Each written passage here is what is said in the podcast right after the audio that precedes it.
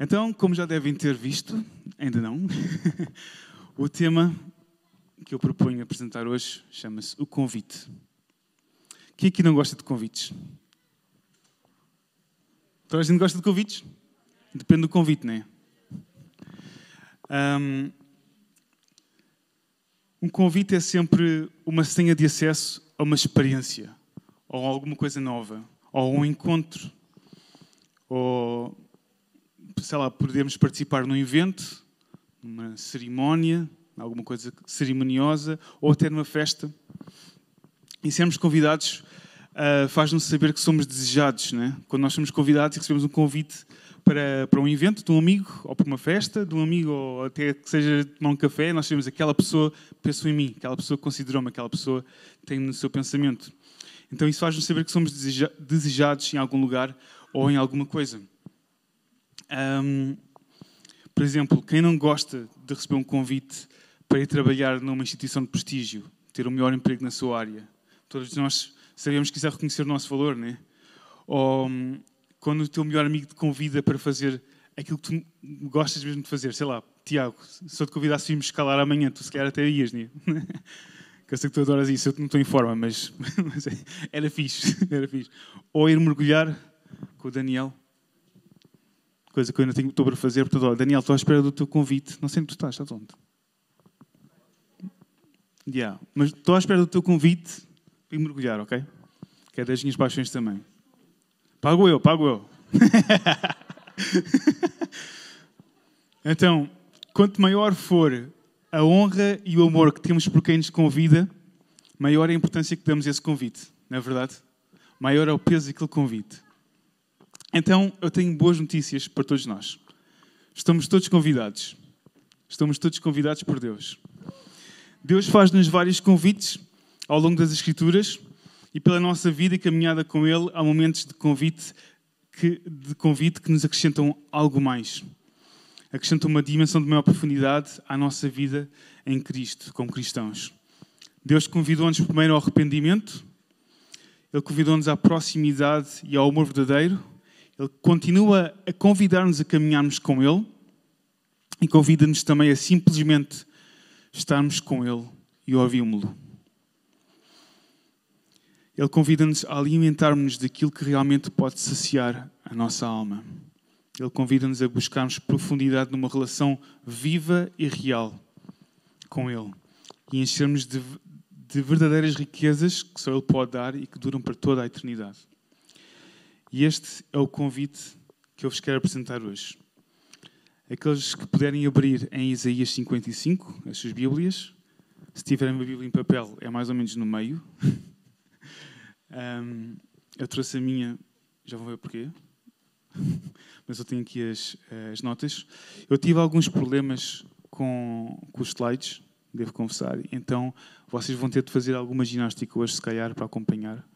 Eu vou tentar não ser muito. Não, estou, agora estou a brincar, mas quando for para abrir eu digo, mas é só porque realmente há aqui algumas coisas que faltaram, mas meia culpa.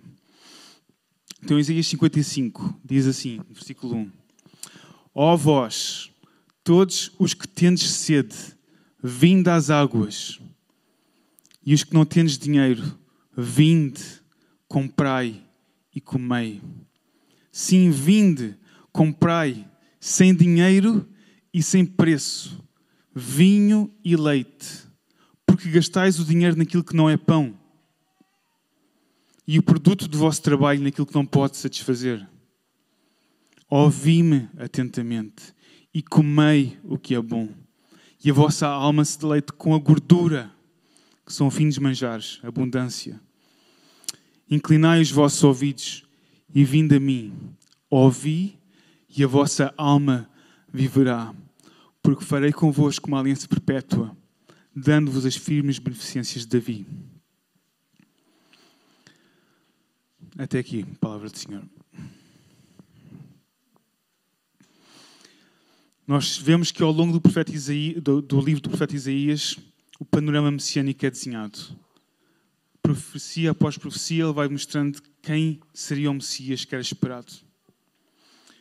Isaías profetiza acerca de Jesus em várias passagens. Ele fala da vinda deste Messias e qual era a sua missão e fala do que ele iria fazer, qual é é o plano redentor para a humanidade. No capítulo 53, dois capítulos antes, ele profetiza acerca do servo sofredor, de como a expiação dos nossos pecados é feita por intermédio de Jesus e nos dá a redenção. Ele fala do Salvador. E aqui, em Isaías 55, ele faz-nos um convite. Deus faz-nos um convite a um banquete abundante e gracioso. Abundante porque é cheio de tudo aquilo que eram delícias para aquela época, e já vou explicar um bocadinho, e gracioso porque é de graça. E é um bocadinho absurdo até, porque como é que nós podemos comprar coisas de graça? Ele faz um convite a todos os que estão sedentos, todos os que têm sede.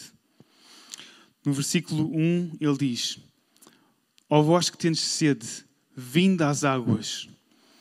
E os que não têm dinheiro, os que não têm dinheiro, vinde, comprai e comei. Sim, vinde, comprai, sem dinheiro e sem preço. Vinho e leite. O principal convite aqui, se nós formos a contar, ele diz três vezes: Vinde, vem, vem. Parece que o principal convite que ele nos dá é: Vem, sem mais nenhum requisito, se não teres sede. Acho que tinha aqui outro slide, mas fui eu que me enganei na ordem. Então, o principal convite que Deus nos dá neste tempo é: vem. Vem como és, e o único requisito que é preciso é teres sede. Sede de quê? Nós vemos que aquilo que, que, que, que, está nesta Escritura não é apenas sede daquilo que é um, natural, como nós vemos mais adiante, mas começa a pegar num, num elemento que é natural: água. Água é essencial à vida. Nós sem água não conseguimos viver. Nós sem água não conseguimos nutrir o nosso corpo e nem sequer funcionar enquanto seres humanos, para o nosso corpo físico. Né? Ainda há bocado estávamos a cantar algo muito profundo. Nós cantamos: És o meu respirar. És o meu respirar. Queria fazer uma pequena experiência convosco. Vamos encher os pulmões e aguentar o máximo que pudermos sem respirar.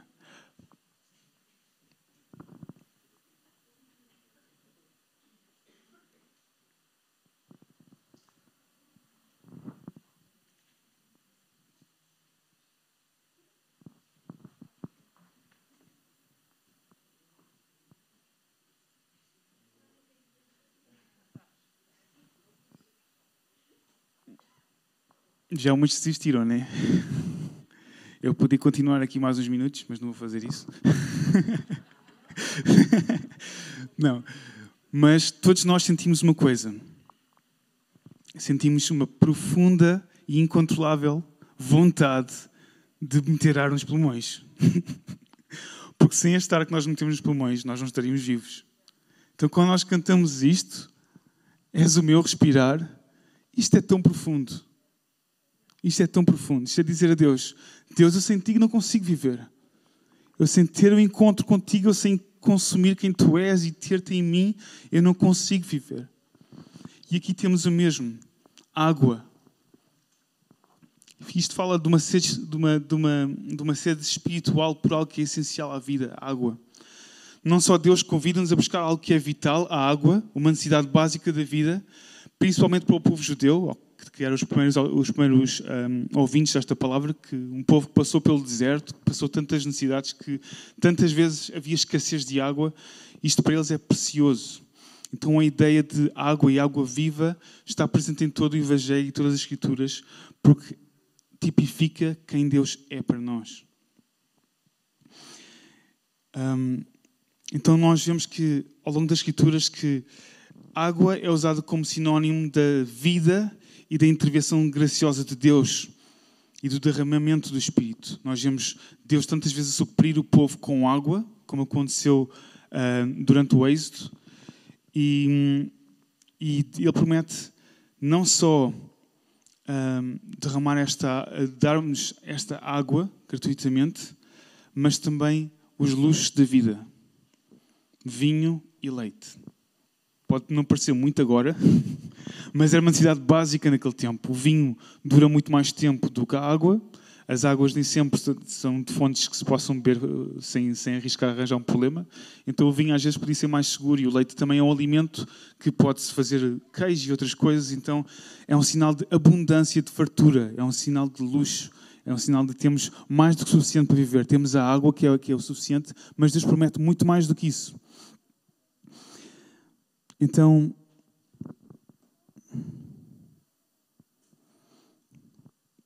nós vemos, por exemplo, em Isaías 43, 3, ele diz assim: derramarei, derramarei desculpem, água sobre, sobre o sedento e os rios sobre a terra seca.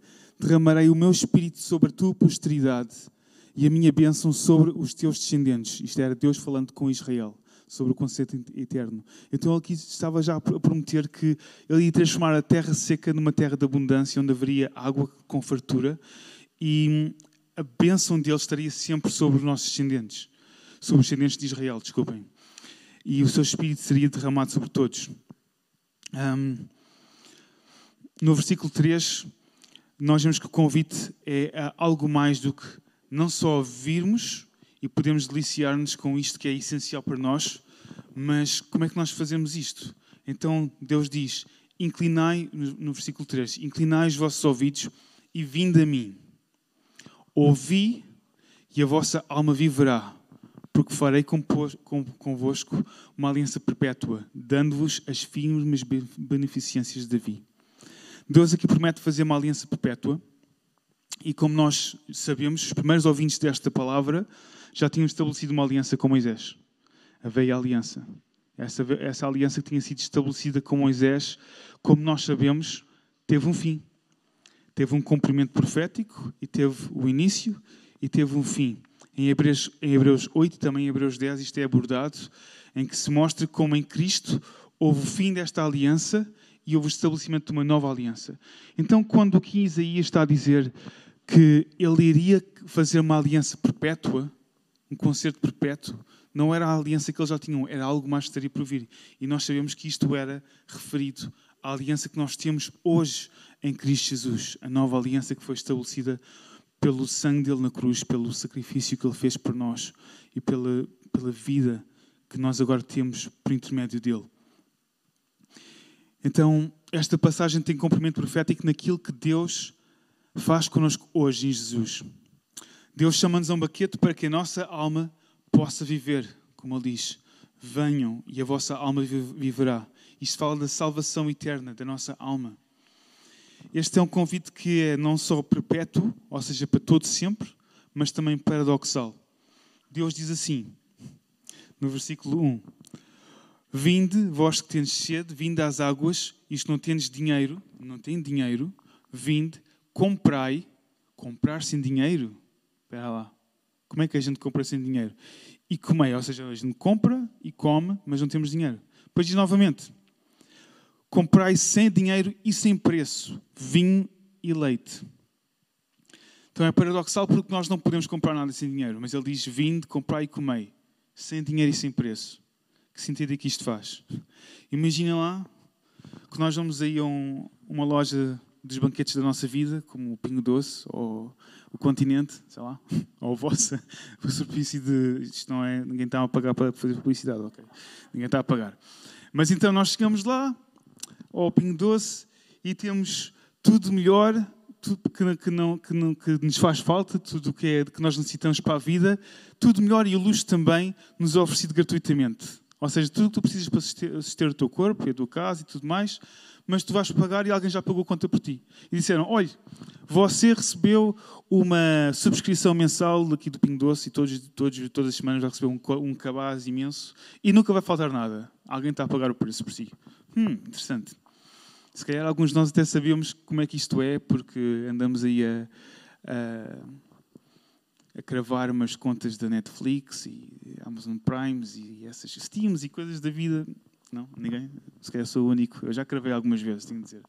Então, eu sei o que é ter uma subscrição e não pagar porque alguém foi generoso o suficiente para pagar por mim. ok. Mas um, nós, neste caso, não temos como pagar porque nem sequer temos nem dinheiro suficiente, nem ouro que sirva para pagar aquilo que Deus nos está a dar. Deus está-nos a dar uma coisa que não tem preço, é impagável que, nós, que Ele nos deu. Isto porque alguém já nos deu crédito. E esse alguém é Jesus Cristo. Esta é a boa notícia que o Evangelho nos dá. o preço já foi pago. Em Isaías 53 nós vemos qual foi o preço que foi pago. E foi um preço bem caro. Jesus, quando padeceu naquela cruz, ele levou toda a vergonha, todo o pecado, todas as nossas dores. Ele foi moído, ele foi completamente envergonhado. E éramos nós que devíamos estar naquele lugar, porque o salário do pecado é a morte e nós é que pecamos perante os olhos de Deus. Então ele pagou o preço para que nós hoje tivéssemos salvação. Então ele nos convida à salvação eterna. Jesus pagou o preço na cruz. E agora o Pai está convidando toda a humanidade a esta salvação eterna.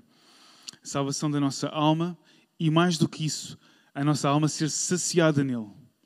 Ser saciada nele.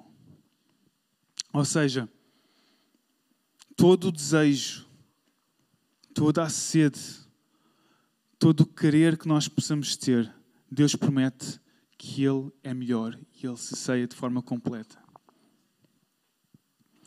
Então nós compramos, hum, nós compramos simplesmente por virmos com, com sede e desejo do que Ele quer dar. E nós compramos tudo isto respondendo ao convite que Ele nos faz e recebendo de graça o que Ele nos dá. E a minha pergunta para ti é: qual é que é a tua resposta a este convite perpétuo? É porque nós muitas vezes pensamos que porque uma vez dissemos sim a Jesus e aceitámos Jesus e fizemos uma oração, está tudo bem. Já estamos. Já temos para a vida a tal subscrição, não temos de preocupar com mais nada. Mas nós vemos que se nós procuramos salvação e não procuramos Jesus mais do que a salvação que Ele nos deu, então a nossa fé é muito pequena. Porque se nós achamos que não precisamos de Salvador todos os dias, porque o nosso pecado é pequenino, então nós estamos a dizer que o nosso Salvador é pequenino. Então, quanto maior a nossa noção de eu preciso desesperadamente de Ti, Jesus, não só porque nós fomos justificados por Ti na cruz, mas porque hoje eu preciso. Eu preciso estar aos Teus pés, eu preciso ouvir as Tuas palavras, eu preciso beber daquilo que Tu me dás. Se nós não tivermos isto na nossa consciência, dia após dia, momento após momento, nós arriscamos viver uma fé fraca, vazia, que é destituída desta, desta abundância que Ele nos promete, porque vamos estar a dizer que o Salvador que nós temos foi suficiente para aquilo, mas só quis este Salvador para entrar nesta porta da salvação. Mas a porta da salvação é um convite a algo mais. Deus convida-nos ao seu reino. Então a salvação não é o ponto de chegada. Sim, o ponto de chegada. Mas é o ponto de partida para o início da nossa vida no reino de Deus, como filhos de Deus. Então, ai de nós que, que, que esqueçamos isto e não, não tínhamos fome e sede dele. Então, Deus faz uma questão que eu desejo que nós possamos responder de coração sincero hoje. No versículo 2, Deus pergunta: Por que gastais o dinheiro naquilo que não é pão e o produto do vosso trabalho naquilo que não pode satisfazer? E de certeza que todos nós, em alguma altura, já passamos por isto. Nós gastamos o produto da nossa vida, o nosso tempo, o nosso dinheiro, aquilo que nós temos buscando coisas, prazeres momentâneos, prazeres mundanos. Nós entretemos-nos com tanta coisa e, em vez de procurar o pão verdadeiro, o pão vivo, o pão vivo que é Jesus Cristo, que pode realmente satisfazer. Então Deus diz assim: ouvi-me atentamente e comei o que é bom. Ou seja, porquê que tu estás a gastar o teu tempo, a gastar o teu esforço, a tua energia, o teu dinheiro com coisas que não satisfazem plenamente. Por que nós fazemos isto sistematicamente? Parece que temos uma, uma pancada, uma mentalidade de escravos que temos de sempre voltar ao Egito e esquecemos que Deus nos libertou do Egito para algo muito maior. Então, voltar sempre ao mundo, como muitas vezes nós fazemos, voltar a termos o nosso deleite em coisas que não são Ele, que é o maior deleite. Ele que é a fonte de toda a vida. Ele que é a fonte de toda a criação. Quando nós pomos outras coisas diante dele, estamos a voltar para trás. É um passo atrás. É como se estivéssemos a dizer: Ok, obrigado por teres-me salvo, mas o, que o resto que tens para mim não, não me satisfaz assim tanto. E nós às vezes enganamos. Então, que nós possamos pensar: será que estamos a gastar dinheiro naquilo que não é pão, naquilo que realmente não satisfaz? E Deus diz: Ouvi-me atentamente e comei o que é bom, e a vossa alma se leite com a fartura, com finos manjares. Quando nós o ouvimos, quando nós inclinamos o nosso ouvido a Ele, quando nós nos chegamos a Ele e podemos ouvir finalmente aquilo que Ele nos tem para dizer, com total atenção, nós vamos comer estes finos manjares. Então a questão central para esta discussão é: estás tu saciado com Deus? Estás saciado com Deus? De que é que tu tens fome e sede? É importante que nós nos examinemos bem, porque nós só vamos ter uma vida nesta terra. E a forma como escolhemos usar o nosso tempo, onde gastamos o produto do nosso trabalho, o nosso dinheiro e a nossa vida, é o verdadeiro testemunho do que é que estamos a perseguir, o que é que nós estamos a buscar, o que é que nós temos realmente fome e sede. Jesus disse em Mateus 6, 2: Onde estiver o vosso tesouro, aí estará também o vosso coração. E o nosso tesouro não é só as posses que nós temos, mas que tesouro maior nós temos do que o nosso tempo. A maneira como a, maneira, a tua vida e a forma como administras o teu tempo revela onde está o teu coração. O tempo é o único bem que nós não podemos recuperar de forma alguma. A conta do nosso banco começa cheia quando nós nascemos, o banco do tempo, e a partir daí é só descontar crédito. e nós não sabemos quando é que o nosso crédito vai acabar. Então, cada momento, cada minuto que nós escolhemos investir numa coisa que não é Ele, ou que não honra a Deus, ou que não representa Deus, ou pior, que desonra Deus de uma forma tal que é pecado, quando nós escolhemos fazer isso e não Ele, nós estamos a perder tanto. E como é que podemos ser tão cegos às vezes? Como é que podemos ser tão teimosos que insistimos em viver às vezes teimosamente no nosso próprio caminho? E nós estamos num período da história onde as distrações são tão abundantes, onde é fácil tornarmos agitados e ansiosos para ver se alguém pôs um like, qual é que é a próxima publicação, deixa-me cá ver esta história, onde temos tantas notícias a fluir de lado para o outro, não só de coisas que são importantes, mas também coisas fúteis e passageiras, que é só para um entretenimento que não serve nada. Nós estamos tão mal habituados que nós esperamos satisfação rápida e instantânea e respostas rápidas. Queremos a gratificação instantânea nas nossas mãos. Aliás, nós temos nas nossas mãos. O nosso telemóvel é quase um símbolo disso agora. nós no telemóvel, na nossa mão, temos acesso a tudo o que nós quisermos qualquer coisa, qualquer deleite que a, nossa, que a nossa mente possa imaginar, qualquer coisa que nós queiramos realmente comer e alimentarmos disso, nós temos lá. E agora pensemos bem, como é que nós usamos os nossos, os nossos telemóveis? Ou o que for, televisão, o que for. Nós temos tantos meios de consumir conteúdos, tantas formas de, de consumir alguma coisa, de alimentarmos de alguma coisa, e como é que nós estamos a usar esse tempo?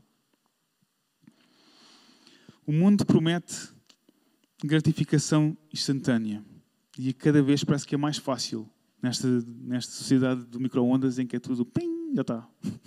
As pessoas querem relações assim, plim, epá, aquele gajo chateou-me, já não, não serves para mim.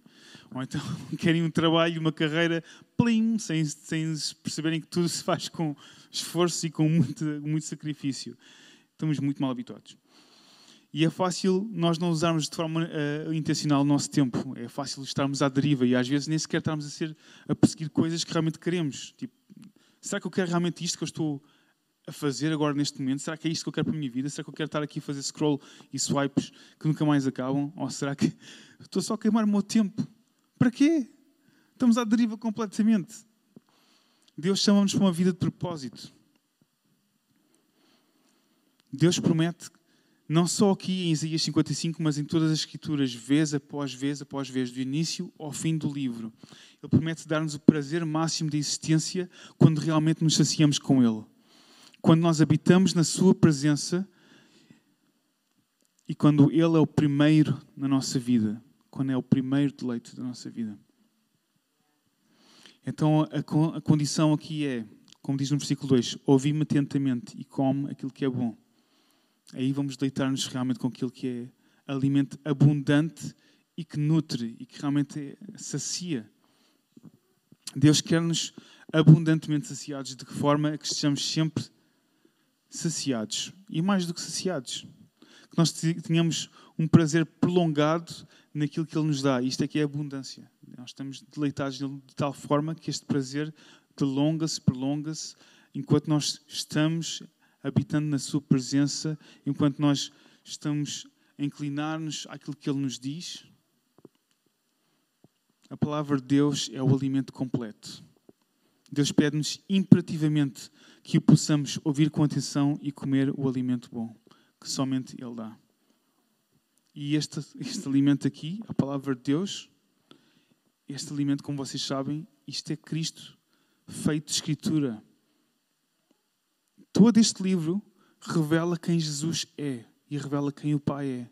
Se tu queres conhecer Jesus e não passas tempo com a palavra, tu estás a enganar-te. De uma forma ou outra tens exposto a isto. Este é o espelho que Ele nos deu. Nós olhamos para este espelho e nós vemos o reflexo. Jesus está lá, a imagem dele.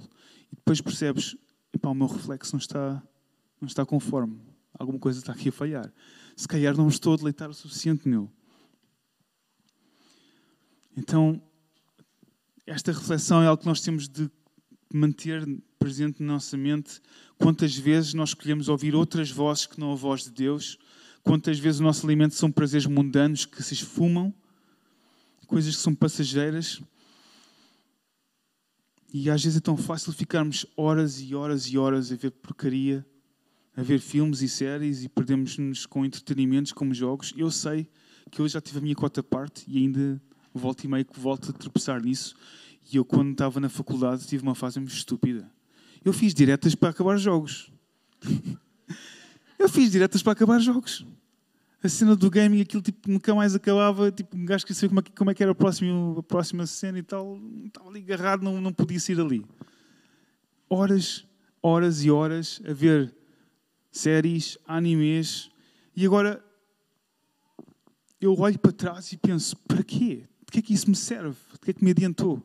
Ok, foi bom para algumas coisas, deu para me entreter um pouco, se calhar aprendi umas coisas interessantes também, se calhar fomentei aqui algumas das minhas capacidades. E eu não estou a dizer que jogar ou ver séries ou, ou ir ao Instagram isto é mau por si só, não é isso que eu estou a dizer. Não estou a dizer que isso é mau, mas é mau se nós pomos isso diante do nosso Senhor e aquilo é o primeiro, o primeiro deleite da nossa vida. Se antes de nos deleitarmos em Deus, nós deleitarmos em tudo o resto e Deus fica apenas com os trocos. E o problema é que quando tu trocas Deus por trocos, tu ficas apenas com isso, trocos. Coisas que não têm valor, coisas que não servem para a eternidade. E mais vale nós amilharmos o nosso, o nosso tesouro no céu, com coisas eternas, que só Ele nos pode dar, do que estarmos aqui a ocupar o nosso tempo com isto. Eu tive um reencontro com a palavra várias vezes na minha vida.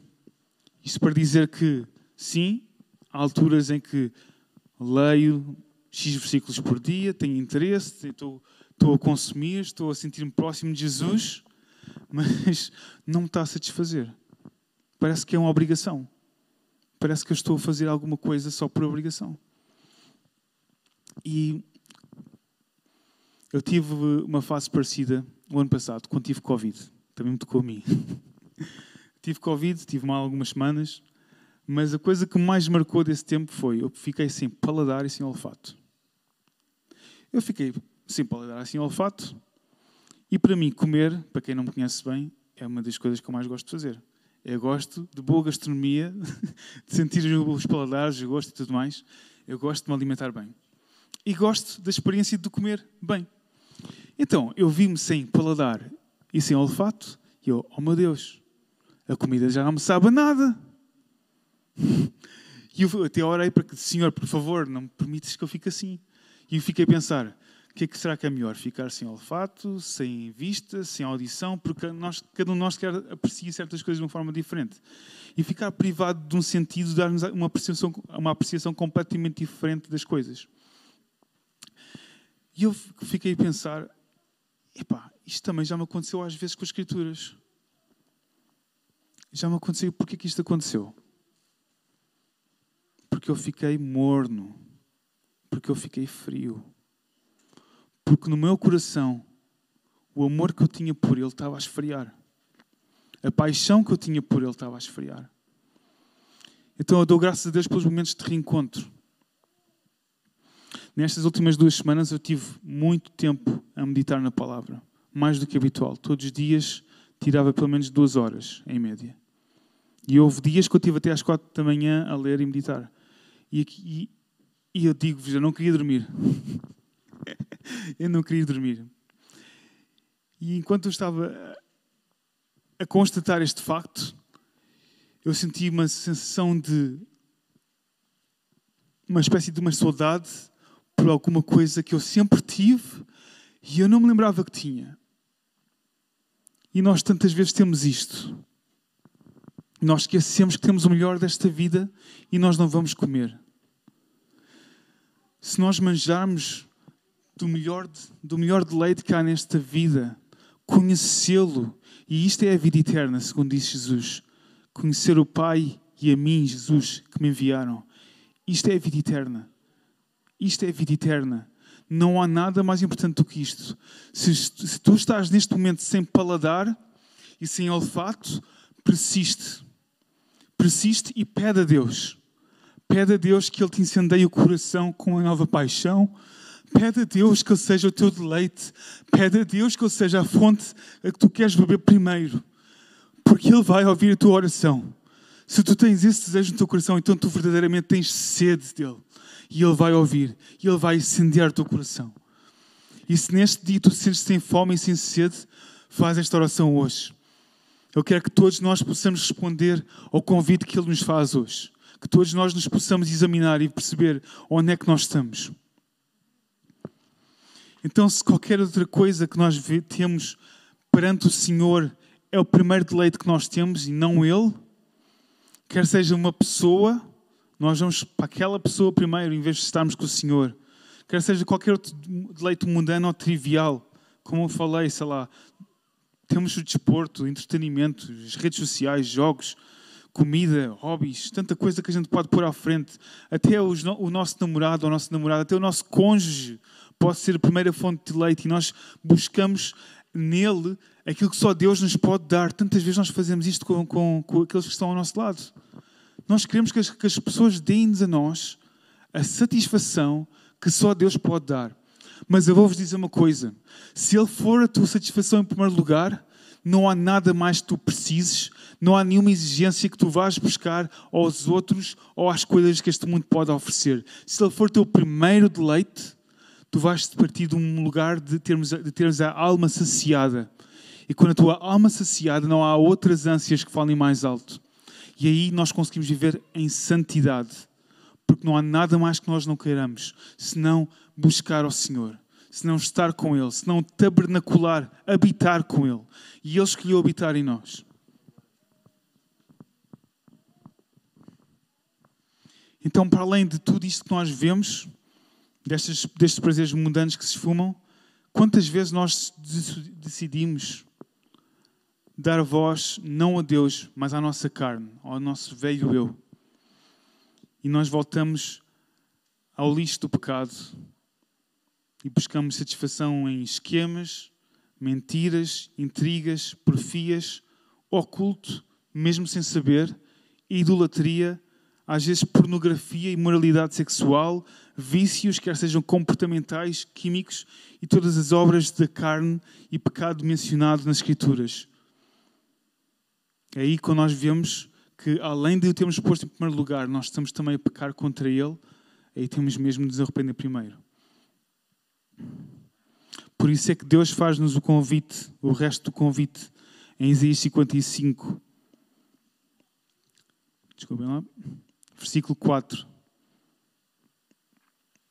No versículo 4 ele diz: Eis que o dei por testemunha por povos, como líder e governador dos povos. A quem? A Davi, e neste caso está a referir-se à raiz de Davi, que era Jesus Cristo.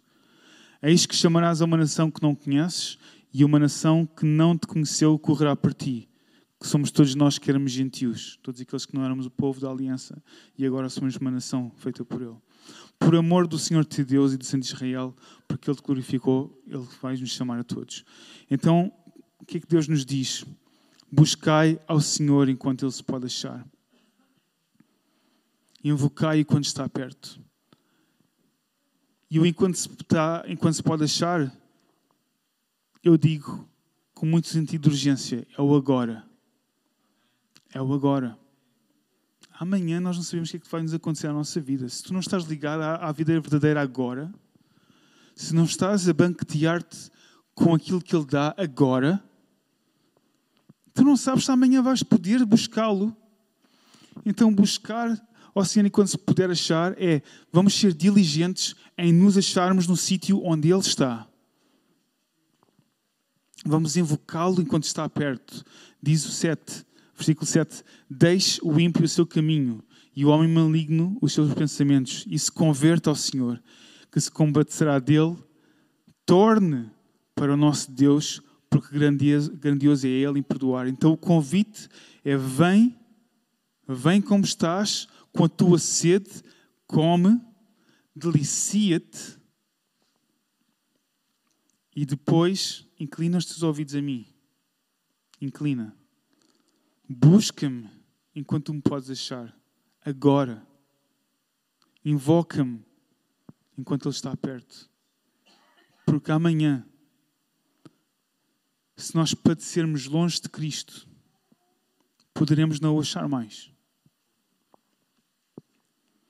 Então temos de deixar o nosso caminho que é indigno, o nosso caminho que muitas vezes é maligno nos nossos pensamentos e temos de nos converter. E isto é algo constante. Não vamos ousar dizer que só porque temos a salvação, que é suficiente, sim, o sacrifício que ele fez é suficiente, que aqui estamos a viver como verdadeiros discípulos e filhos dele. Não. Não. Se Jesus me salvou e ele está ali, e eu escolho viver assim, eu estou a viver em pecado. Porque eu tenho de tornar para Ele e tenho de olhar para Ele que é o autor e, tenho de olhar para Ele que é o autor e consumador da minha fé. Então, quando eu torno disto para Ele, quando eu regresso a Ele, é que eu estou a fazer algo que é super importante. Que é exatamente o verdadeiro arrependimento. Quando nós nos arrependemos, nós voltamos de alguma coisa, deixamos alguma coisa para perseguir outra coisa, que é Ele. E só Ele. O apóstolo Paulo disse: um, é, peço desculpa. Perdi-me aqui um bocadinho.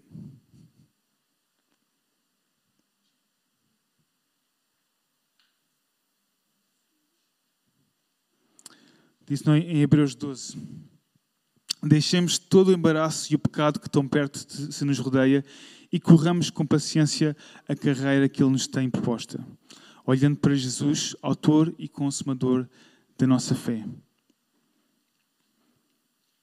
Então, isto é verdadeiramente arrependermos e olharmos para Ele, contemplarmos quem Ele é.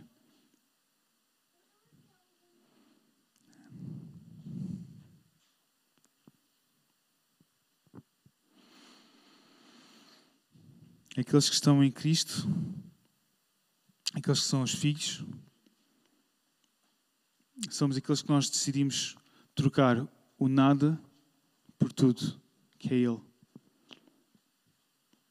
O Pai não deseja que vivamos escravos e cativos do pecado, nem que nos diminuamos enquanto filhos. Então, trocar Deus, que é tudo, por trocos que não são nada, é muito abaixo daquilo que nós somos. Deus chama-nos muito mais. Em Gálatas 5:22 diz que os que são de Cristo crucificaram a carne e as suas paixões e concupiscências a nossa velha natureza, aquilo que não é próprio de Deus. Então vamos ser mais um, cuidadosos na forma como nós usamos o nosso tempo um, na forma como nós buscamos outras faces que não a face de Deus.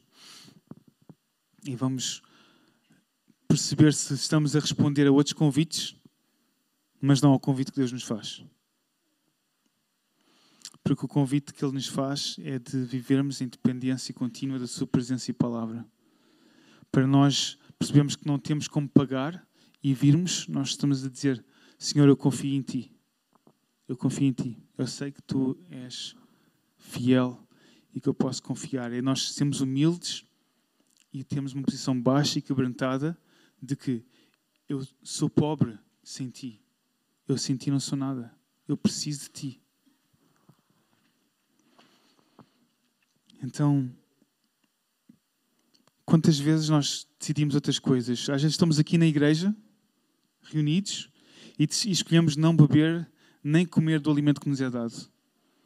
Vem aqui homens de Deus dar-nos a palavra e a palavra entra por um ouvido sai por outro. Eu vos garanto que se nós estivermos com fome e sede, pode ser o pior pregador à face do planeta. Mas se a palavra está presente e tens fome e sede, alguma coisa vai fortificar. Porque a palavra de Deus não volta para trás vazia. E sempre nos confronta com a verdade. Então nós estamos, mas não seamos. Estamos, mas não seamos. Estamos, mas não comemos daquilo que Ele nos dá. Nós cantamos, mas não adoramos. Cantamos, nada mais importa, nada do que o mundo dá. Jesus é o centro de tudo. Agora pensemos, quantas vezes nós desonramos estas palavras? Isto é uma mentira às vezes.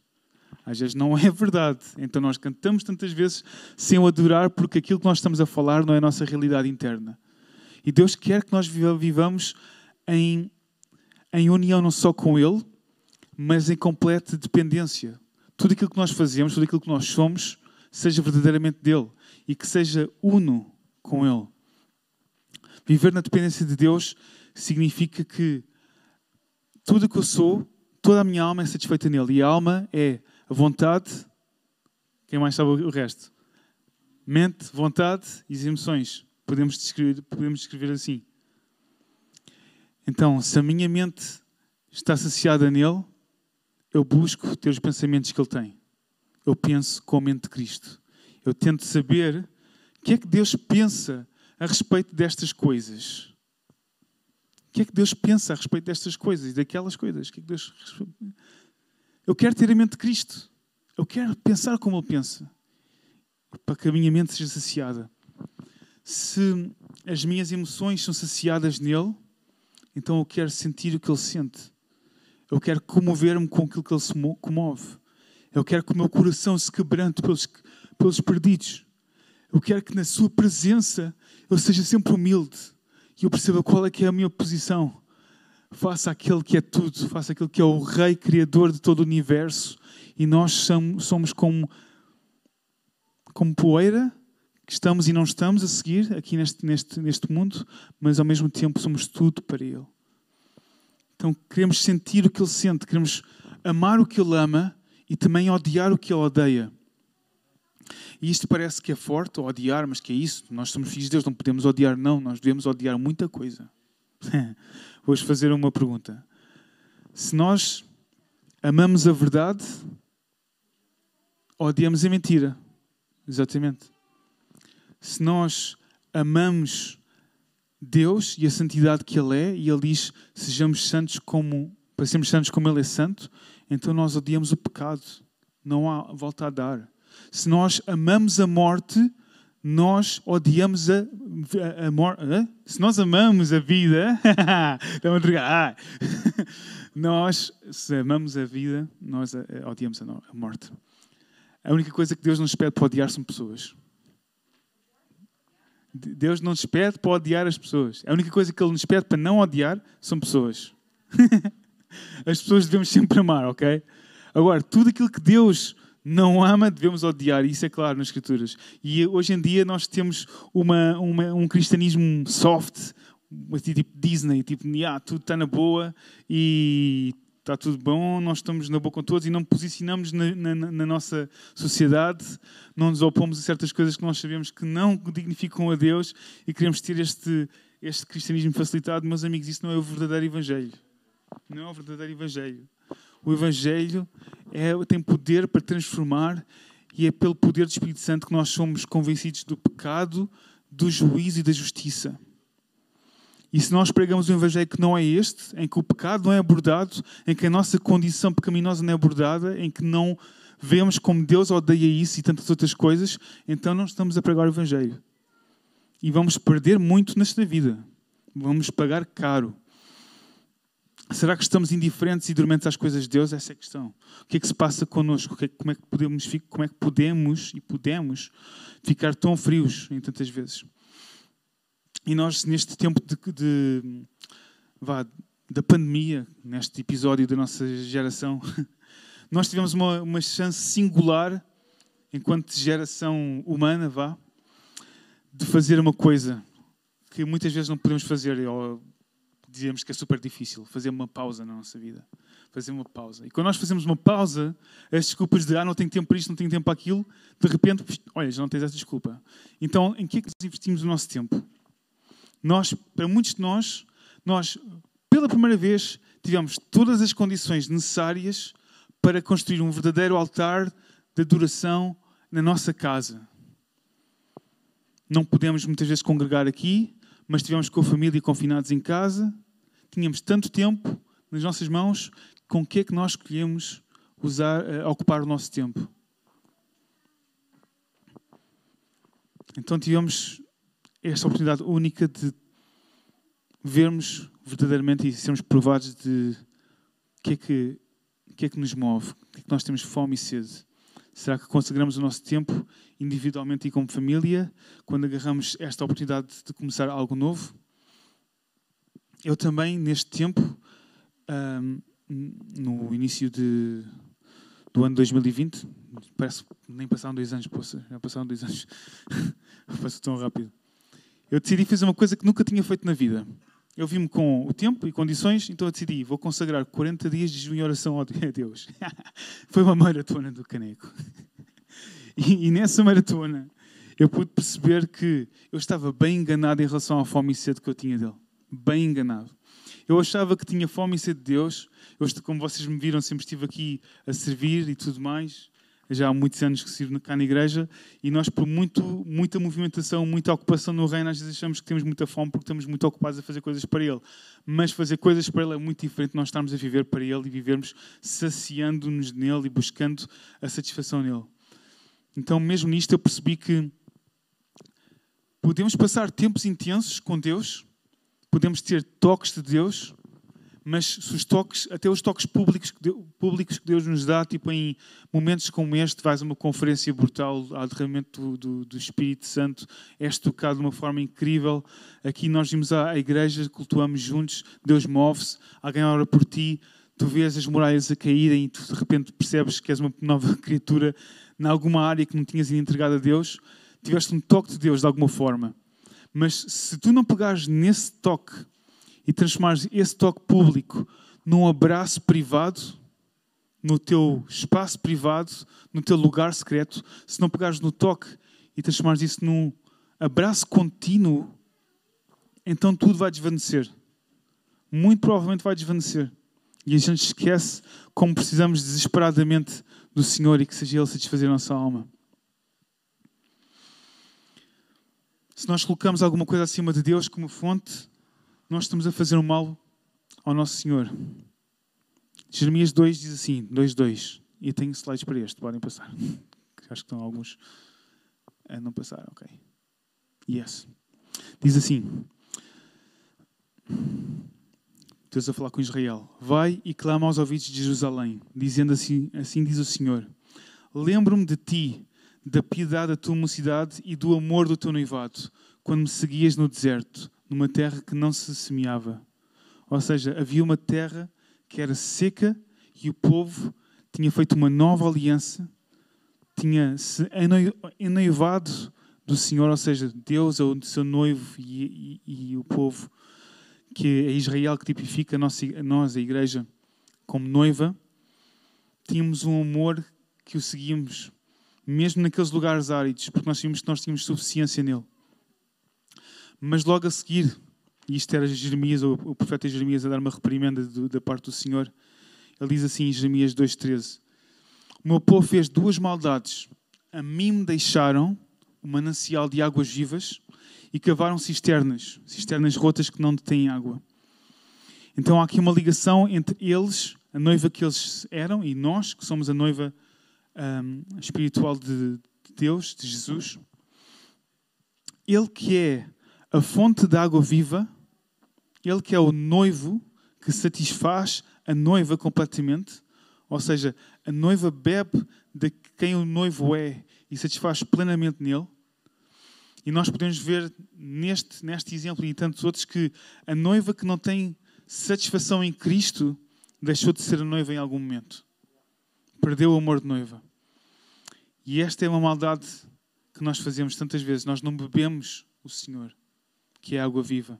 Aqui o Senhor diz ao seu povo que ele cometeu estes dois maus, então, que esqueceram-se de mim, a fonte das águas vivas, aquele que dá toda a vida, e arranjaram outras formas de satisfazerem. E tantas vezes nós satisfazemos outras coisas, como eu já disse tantas vezes, e estou a dizer várias vezes para nós refletirmos ao longo, eu sei que é um, um bocadinho repetitivo, repetitivo. E eu devo dizer que se o nosso cristianismo está sem satisfação, nós aí percebemos claramente que nós substituímos a pessoa de Jesus por um método. Se o nosso cristianismo não é um beber de satisfação, nós sabemos, nós sabemos que substituímos a pessoa de Cristo por princípios apenas. Se não somos a noiva satisfeita, então isso significa que valorizamos mais a ideia que temos de Deus do que o próprio Deus. Deus é vivo, Ele é real e Ele sacia a nossa sede. É isso que Ele faz. O facto de Ele ser chamado Águas Vivas é lindo porque significa isto mesmo. Ele está vivo. E água porque Ele sacia a nossa sede e traz vida. Este é quem o nosso noivo é. Este é quem Jesus é. Se não estás saciado, não estás a beber. Não estás a beber do noivo. É tão simples. Porque a noiva reconhece que o próprio noivo é quem satisfaz a alma. A noiva reconhece que o próprio noivo é a água viva. Deus quer saciar a tua alma. E nós vemos tantas vezes nas Escrituras várias declarações do amor de Deus e do nosso amor para com Deus, o amor daquele que está saciado por Ele. Então, há tantas declarações de amor escrito por almas saciadas por Ele. E quero aqui deixar um, um, um, vislumbre do retrato de uma alma saciada, como o salmista diz vez após vez. Por exemplo, em Salmos 36, ele diz assim: Quão preciosa é, ó Deus, a tua benignidade, pelo que os filhos dos homens se abrigam à sombra das tuas asas. Eles se fartarão, se fartarão de gordura da tua casa e os farás beber da corrente das tuas delícias, águas sem fins. Porque em ti está o manancial da vida, na tua luz veremos a luz. O salmista reconhece que toda a vida está em Deus e quando estamos próximos dele temos abundância, ao ponto de nos deliciarmos. Ou seja, não só estamos a deliciarmos, mas vemos que nós não só estamos a saciar-nos, mas estamos a deliciarmos. Deus é muito bom mesmo. Ele também diz em Salmos 44: Como suspira a corça pelas águas, assim por ti, ó Deus, suspira a minha alma. A minha alma tem sede de Deus, do Deus vivo. Quando irei e, e, e me verei perante a face do Senhor? Esta relação é tão profunda que é uma relação de dependência, de tremenda, de tremenda ternura. Ele diz também em Salmos 16: Tu me farás ver os caminhos da vida, na tua presença há plenitude de alegria, na tua destra, delícias perpetuamente. Então a alma saciada em Deus é uma alma que conhece a bondade de Deus. Eu tenho, eu tenho um slide disto também. A alma saciada em Deus conhece a bondade de Deus, acha toda a suficiência de Deus ou seja, toda a suficiência é achada primeiro em Deus, peço desculpa, e deseja contemplar Deus. Ele vê o caminho da vida na luz de Deus. Ele alegra-se e delicia-se na presença de Deus. Jesus é a luz do mundo, em quem a vida foi achada, e Ele é a palavra de Deus, como diz João 1. No princípio era o Verbo, e o Verbo estava com Deus, o Verbo era Deus, Ele estava no princípio com Deus. Todas as coisas foram feitas por Ele e sem Ele nada que foi feito se fez. Nele estava a vida. A vida era a luz dos homens e a luz resplandece nas trevas e as trevas não o compreenderam. Quando nós não achamos satisfação nele, achamos tudo. Não, peço desculpa. Quando achamos satisfação nele, achamos tudo. Tudo nele. Ela é a fonte de toda a bênção e de toda a coisa boa que pode ser achada nesta vida. Que mais podemos nós pedir? Que mais podemos nós querer para saciar a nossa alma? E porquê é que andamos à procura de tanta coisa? Há uma citação muito boa de John Piper que diz assim: O pecado é o que nós fazemos quando não estamos satisfeitos com Deus. Quando nós não estamos satisfeitos com Deus, nós buscamos outras coisas. Quando a nossa sede é grande, recusar pecar é tão mais inferior do que apertarmos da Sua presença. Nós vivemos para dizer sim ao noivo, em vez de estarmos focados em não pecar. Estamos focados em permanecer em Cristo. Isto, isto é um game changer, como se diz. Quando eu percebi isto, Eu era, eu era novo e estava, e estava a passar por uma fase em que estava a lutar com, alguma, com algumas dificuldades. E então estava tão focado naquela, naqueles meus erros que eu estava constantemente a cair. Então eu estava focado em não pecar. Eu estava a olhar para o pecado. Sempre, constantemente. E quando eu percebi que, quando eu olho para Ele em primeiro lugar, quando eu escolho viver pelo sim a Deus, sim Deus, eu quero estar contigo, sim Deus, tu és mais importante, sim Deus, eu tenho fome e sede de ti, tudo o resto desvanece. Tu nem sequer tens de pensar que não queres pecar, tu não, que, que, que, que não deves pecar, tu não queres pecar. Então simplesmente tu não queres pecar. Então, quando nós vivemos deste lugar de real amor e dependência de Deus, o nosso cristianismo deixa de ser um tentar-se comportar de uma certa forma mas queres simplesmente de contemplar. Então passa de um tentar te comportar para um só te quer contemplar. E quando nós contemplamos o Senhor, quando nós vemos quem Ele é, quando nós temos prazer nele, quando nós olhamos para Ele, deixando todo, todo o embaraço para trás, como dizia Hebreus 12, aí nós estamos livres para verdadeiramente perseguirmos a carreira que Ele tem para nós. Então, neste paradigma de escolher primeiro a Ele e viver do sim a Ele, o que precede, o ser, peço desculpa, o ser, ser alguma coisa, ser filho, ter esta identidade, precede o fazer. Porque o teu fazer precede de já ter sido alimentado por algo melhor que o mundo pode dar. É dizer, já estou crucificado em Cristo, não vivo mais eu, mas Cristo vive em mim. E agora, a vida que eu vivo agora, vivo por intermédio dele. Então, é tão importante que nós percebemos que sede, sede não é nada mais que reconhecimento da tua necessidade. É reconheceres que em ti mesmo, nem no mundo, achas o que precisas. Então olhe para ti, para ti, Deus, o único que me pode dar o que eu preciso. E isso implica, em primeiro lugar, reconhecê-lo como único e verdadeiro Deus. Somente, somente podemos nos deleitar no Senhor se realmente percebermos quem Ele é como nosso Senhor, qual é que é o seu senhorio, qual é que é o seu papel na nossa vida. Ele é o Criador, Ele é o sustentador de todas as coisas, Ele governa a história segundo os seus propósitos soberanos. Então que nós possamos ter este coração humilde e ensinável. E quando chove, os lugares baixos são os primeiros a serem cheios. Né?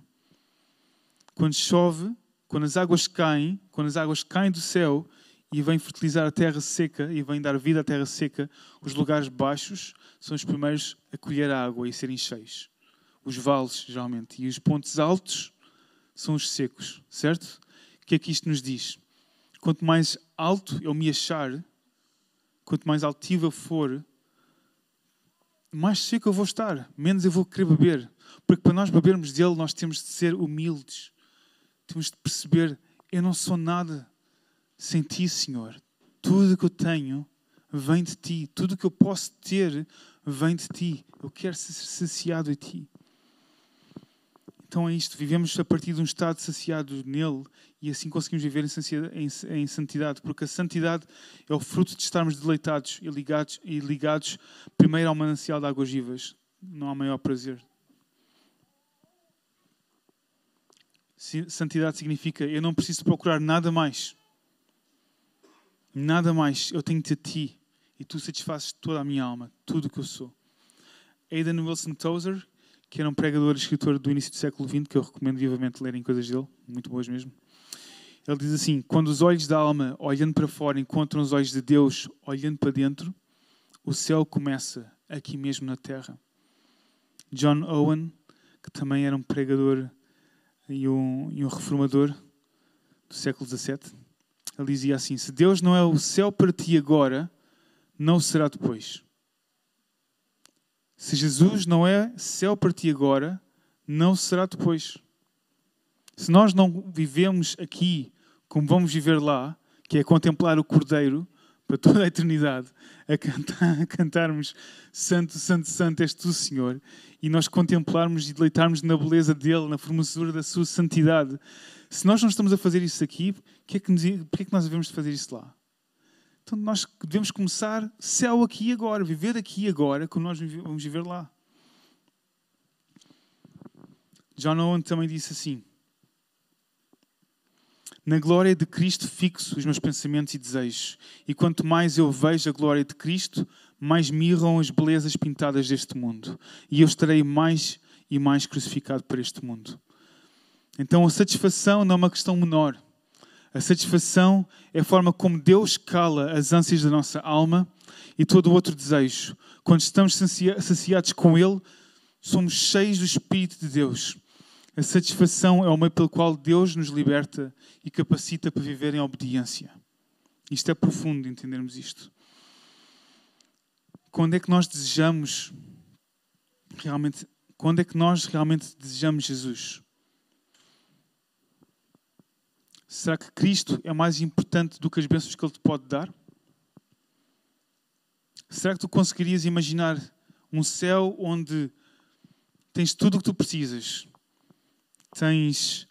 Uh, não há doença, tens todos os teus amigos que alguma vez estiveste aqui na Terra, tens toda a comida que sempre gostaste, todas as atividades de lazer que, te, que tu preferes e que tu gostas, podes apreciar todas as belezas naturais, tudo aquilo que tu alguma vez tenhas visto neste mundo que te tenha encantado, se tiveste tudo isso e todos os prazeres físicos que já alguma vez provaste, e se não houver nem conflito humano, nem qualquer tipo de desastre natural, se o céu for isto, tudo isto, um paraíso, mas Jesus não estiver lá, consegues imaginar-te nesse céu? Um céu que tem tudo o que tu achas que é paradisíaco, menos a presença do Cordeiro vivo?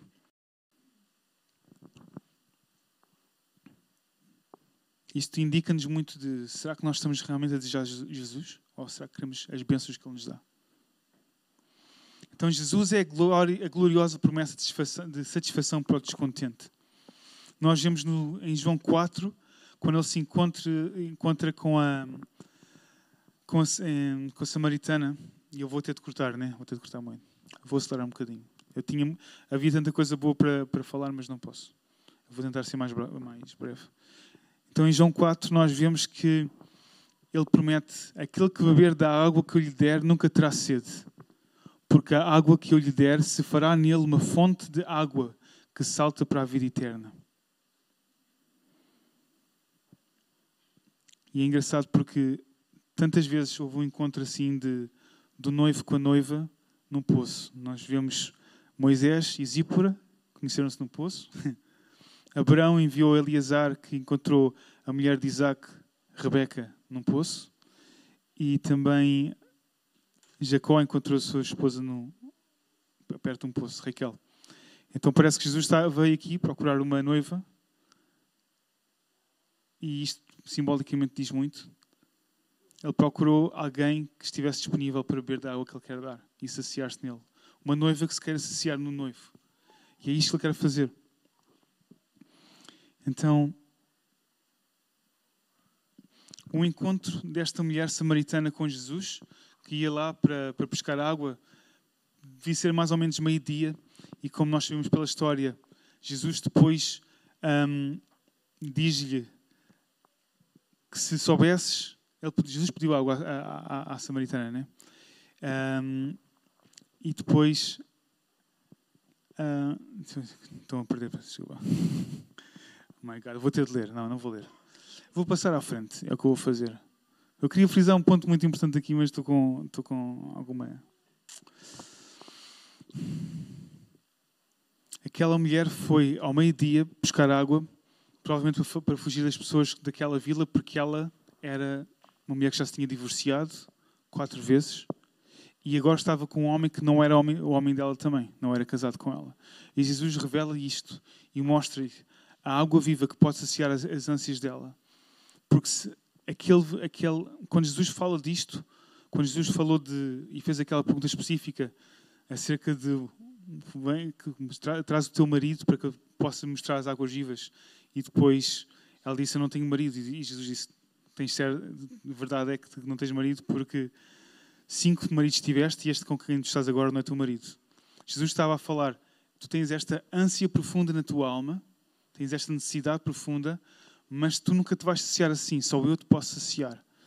Então Jesus apresenta uma água viva que te deixou tão saciada que ela, ao meio-dia, no terreiro, do, Sol, foi a correr para contar a novidade de que tinha achado o Messias, tinha conhecido um homem que lhe contou tudo, que ela quando naquela, naquele entusiasmo tão grande, até esqueceu o cântaro onde ia levar a água de volta, ou seja, esqueceu a água física que ia buscar para saciar a sua sede, porque encontrou algo bem melhor.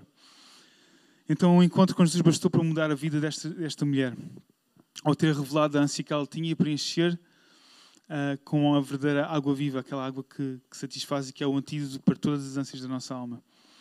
E o milagre da vida de Deus é este que Deus mostra também aqui. A vida de Deus em nós, que Jesus nos dá, não só nos satisfaz naquele momento, mas cria em nós uma fonte que nos dá a habilidade de podermos ser saciados sempre, continuamente. Então, a água é algo que nós devemos beber com frequência para saciar a nossa, a nossa, a nossa sede natural, mas Jesus dá-nos algo muito melhor. Dá-nos uma fonte de água viva que nós podemos beber sempre que quisermos. E nós vemos que a noiva deveria ser a coisa mais saciada de alegria mais cheia de paz e abnegada deste mundo. Porque a noiva, deste noivo que satisfaz plenamente, não pode deixar satisfação a não ser no seu noivo, e no seu noivo achou satisfação plena. Na pergunta que Jesus fez à, à, à, à Samaritana em João 4,15, ele mostra que se nós temos problemas na vida, como era o caso desta mulher, tinha vários divórcios e tinha essa ânsia na sua vida, possivelmente. Se temos problemas na vida, o problema é que ainda não casamos com Jesus. Não somos a noiva que se escolhe saciar com Ele. Em João 6, Jesus diz que Ele é o pão da vida.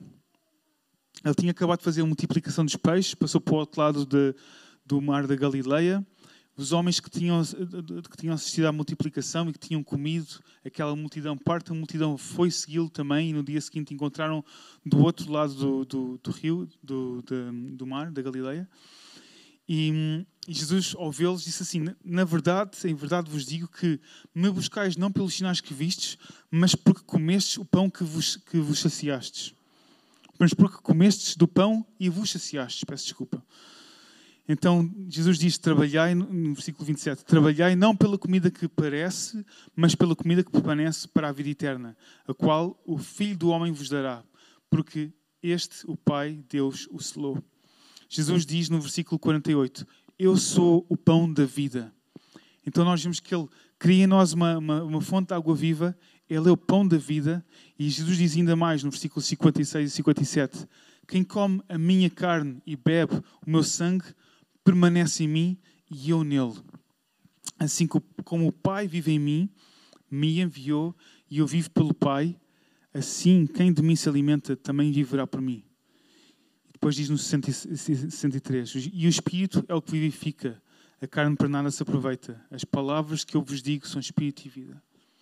As palavras que Ele nos diz são Espírito e vida e estão contidas aqui. Se tu queres comer o pão da vida, se tu queres ser saciado com o verdadeiro pão, que é o alimento que, completa, como diz no, em Isaías 55, se nós queremos ser saciados com esta água viva, vamos à fonte. Vamos à fonte.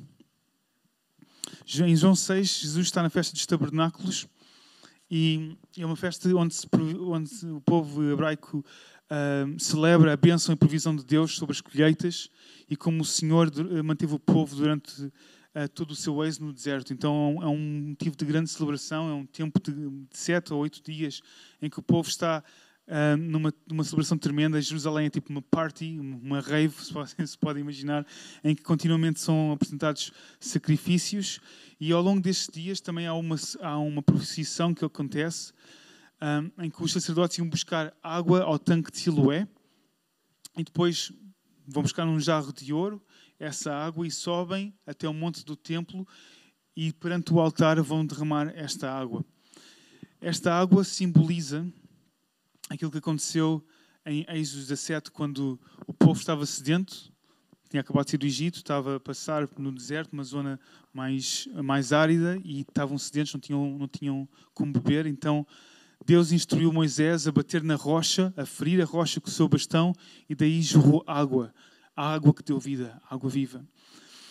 Isto era basicamente uma imagem é um tipo de algo que, que acontece hoje em dia e que sempre aconteceu em Cristo.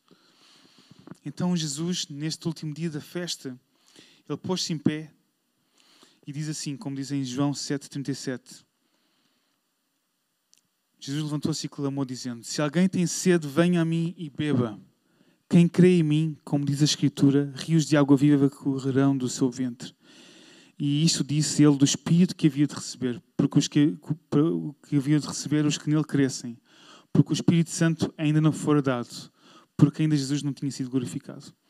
Então, em Jesus nós temos o cumprimento profético do que aquela cerimónia eh, caracterizava. Todos beberam de uma bebida espiritual porque bebiam da pedra espiritual que os seguia, e a pedra era Cristo, como diz em 1 Coríntios 10. Então a pedra que os construtores rejeitaram, a rocha eterna, Jesus, foi ferida por nós.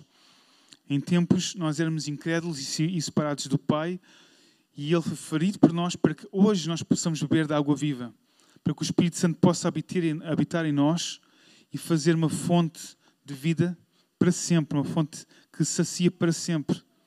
E esta vida eterna é conhecer o Pai e aquele que o Pai enviou, Jesus Cristo. Então, tantas vezes nós esquecemos desta dádiva tremenda que Deus nos deu, esta dádiva que é mais preciosa do que qualquer outra coisa. Jesus disse em Lucas 11, 13 que Deus nos dará o Santo Espírito se nós pedirmos, porque Ele é um Pai bom. Se vós, sendo maus, sabeis dar boas dádivas aos, aos vossos filhos, quanto mais dará o Pai Celestial, o Espírito Santo, àqueles que lhe pedirem. Se nós pedirmos, receberás. Se sabes que precisas do Espírito Santo, pede. E pedir implica reconhecer que não temos suficiente. E reconhecer que nós precisamos e que só Ele pode fazer por ti.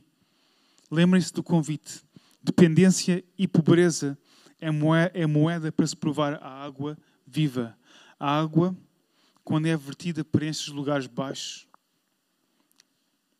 Então, que nós possamos buscar o Espírito Santo sempre.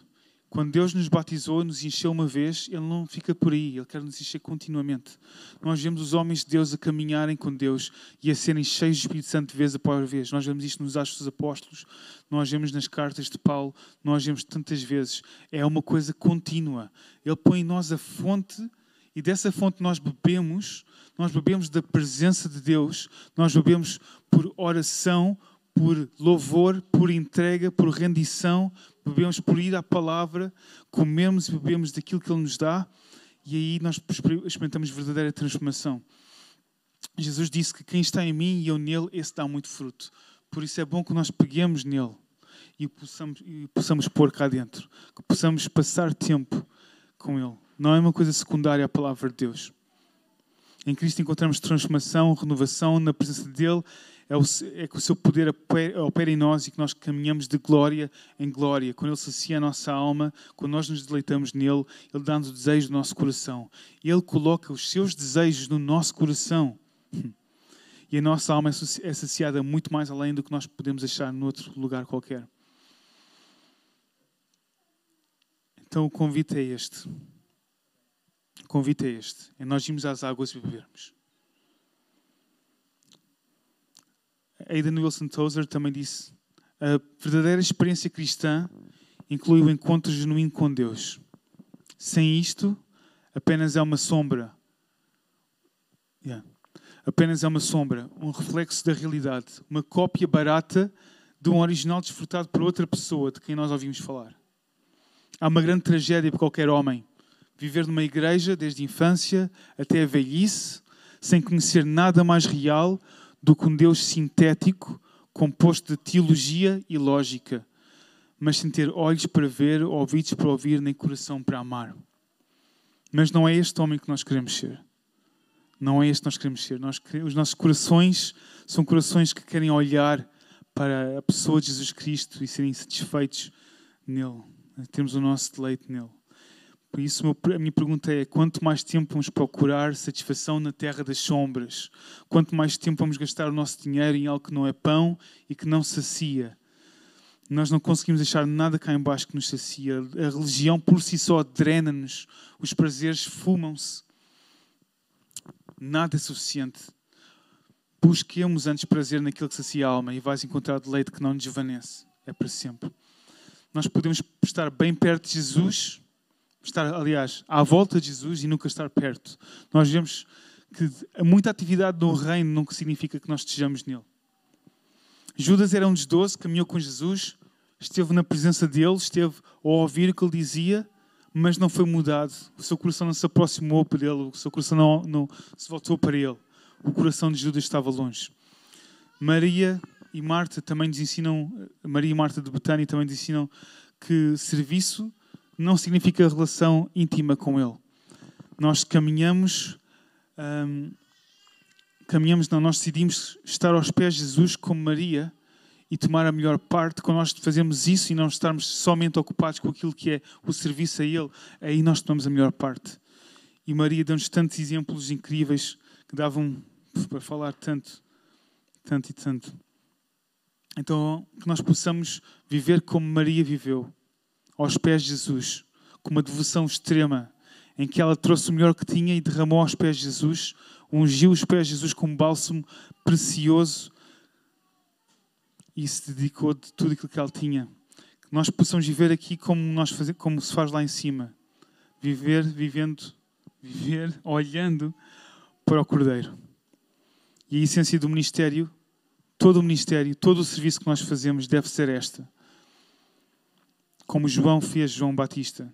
Em João 1, 29 diz: João viu a Jesus que vinha para ele e disse: Eis o Cordeiro de Deus que tira o pecado do mundo. Então que nós possamos olhar para o Cordeiro e depois apontar para ele para que outros também possam olhar para ele. Se nós esquecemos de olhar para o Cordeiro, nós estamos apenas a ser mornos. E muitas vezes, ao sermos mornos,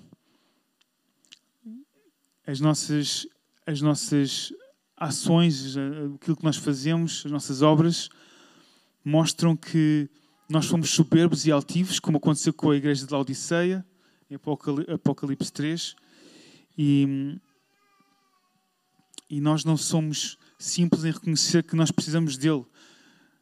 Jesus dá uma grande reprimenda, uma grande reprimenda a esta igreja, dizendo que vocês não têm nada, são pobres, vocês têm de comprar uh, o ouro refinado que eu tenho e têm de pôr colírio nos olhos para que vejam tudo isso. Se nós não tivermos tempo de comunhão com Ele e deixarmos Jesus fora, como a igreja de Odisseia fez, e podem estudar em casa porque eu não vou poder, Apocalipse 3, é um exemplo incrível. Jesus está-se a dirigir a uma igreja e, e, neste caso, Jesus está fora da igreja. Jesus está fora, a bater à porta, e diz: Eis que estou à porta e bato. Se abrir a porta, eu entrarei e cearei com ele e ele comigo. Então, por que Jesus está fora da igreja? Se a igreja é sua noiva, é aquela que deve ter comunhão íntima com ele. E Jesus está a dizer: Vocês esqueceram-se de mim. Vocês esqueceram-se que precisam de mim, da fonte das águas vivas. Ele bate à porta tantas vezes diariamente na nossa vida, quando nós esquecemos dele lá fora. Então, que nós possamos colocar-nos nesta posição de humildade e perceber que sem Ele não somos nada. Que nós possamos abrir a porta quando Ele bate à porta e convidá-lo a passear e podemos ter este tempo de comunhão.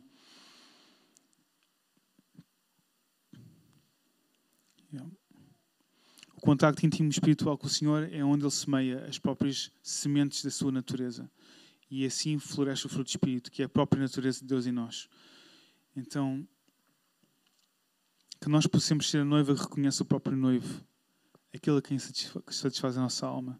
Que nós possamos orar, meditar, adorar, contemplar, vivermos em fé, contemplando aquele que nos satisfaz plenamente.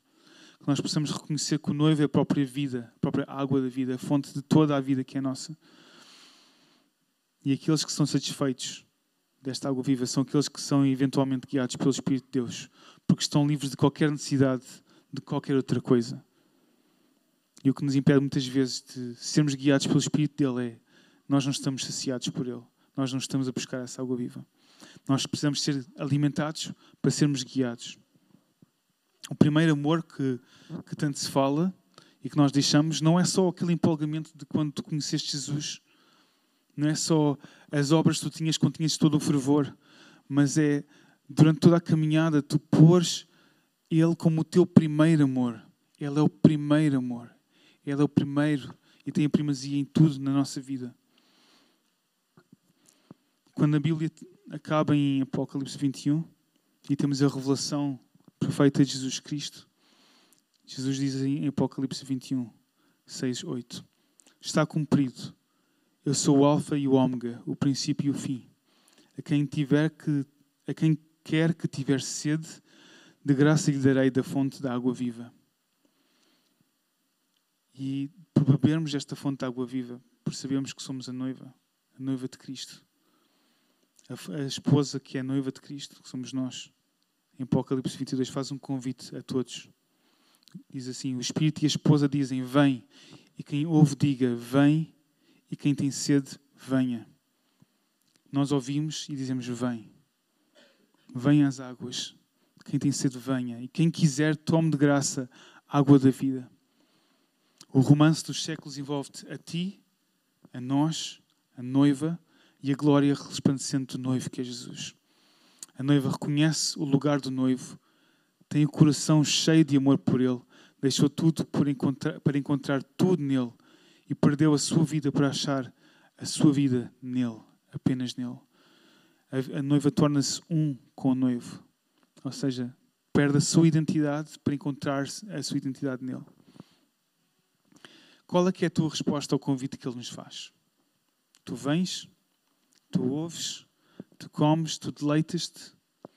E se tu percebeste que, que não tens estado quebrantado na presença de Deus, que de alguma forma tu endureceste o teu coração e resististe àquilo que Deus te tem dito. Quando Jesus bate à porta e diz: Senhor, quando Jesus bate à porta e te pergunta se queres cear com Ele, se queres te alimentar com Ele, o que é que tu dizes? Quando ao longo do teu dia tu estás nos teus a fazer, estás a fazer scroll, swipe, e Jesus diz-te, o Espírito Santo diz-te, se calhar já, já, já há um bocadinho de tempo a mais, né? Se calhar já há muito tempo, há muito tempo que tu ainda não vieste beber da água. Se tu sabes que não tens, não tens respondido a, a, ao convite de uma forma consistente, de uma forma plena, de uma forma sincera, de uma forma humilde, se tu sabes que tantas vezes tens sido soberbo e tens procurado a tua fonte noutras coisas que não nele, nós convidamos-te a vires ao altar. Que possas vir ao altar de graça. Que possas vir em verdadeiro arrependimento e contrição. Que possas vir, e eu estou a dizer mesmo vir neste momento. Eu quero que se tu sentes que não tens respondido a esta, a esta chamada, que tu possas vir aqui à frente, que possas te ajoelhar, te pôr na posição mais humilde que souberes, ou então não, se não puderes ajoelhar, faz como sentires no teu coração, faz como sentires que, que é a resposta que tu deves é à, à chamada de Deus, mas que nós possamos reconhecer que é Ele a fonte tantas vezes nós temos esquecido que Ele é a fonte, tantas vezes nós temos ignorado a Tua voz, Senhor. Senhor, eu peço que Tu possas nos constranger, Senhor que tu nos possas constranger a vir à tua presença, Senhor. Que tu nos possas constranger um, a virmos à tua palavra, Senhor. Senhor, que tu possas abrir os olhos do nosso entendimento e o nosso paladar espiritual, Senhor, para nós desejarmos, desejarmos manjares muito mais, muito mais ricos, Senhor, que é a tua palavra, do que tudo o resto que possa haver neste mundo, Senhor.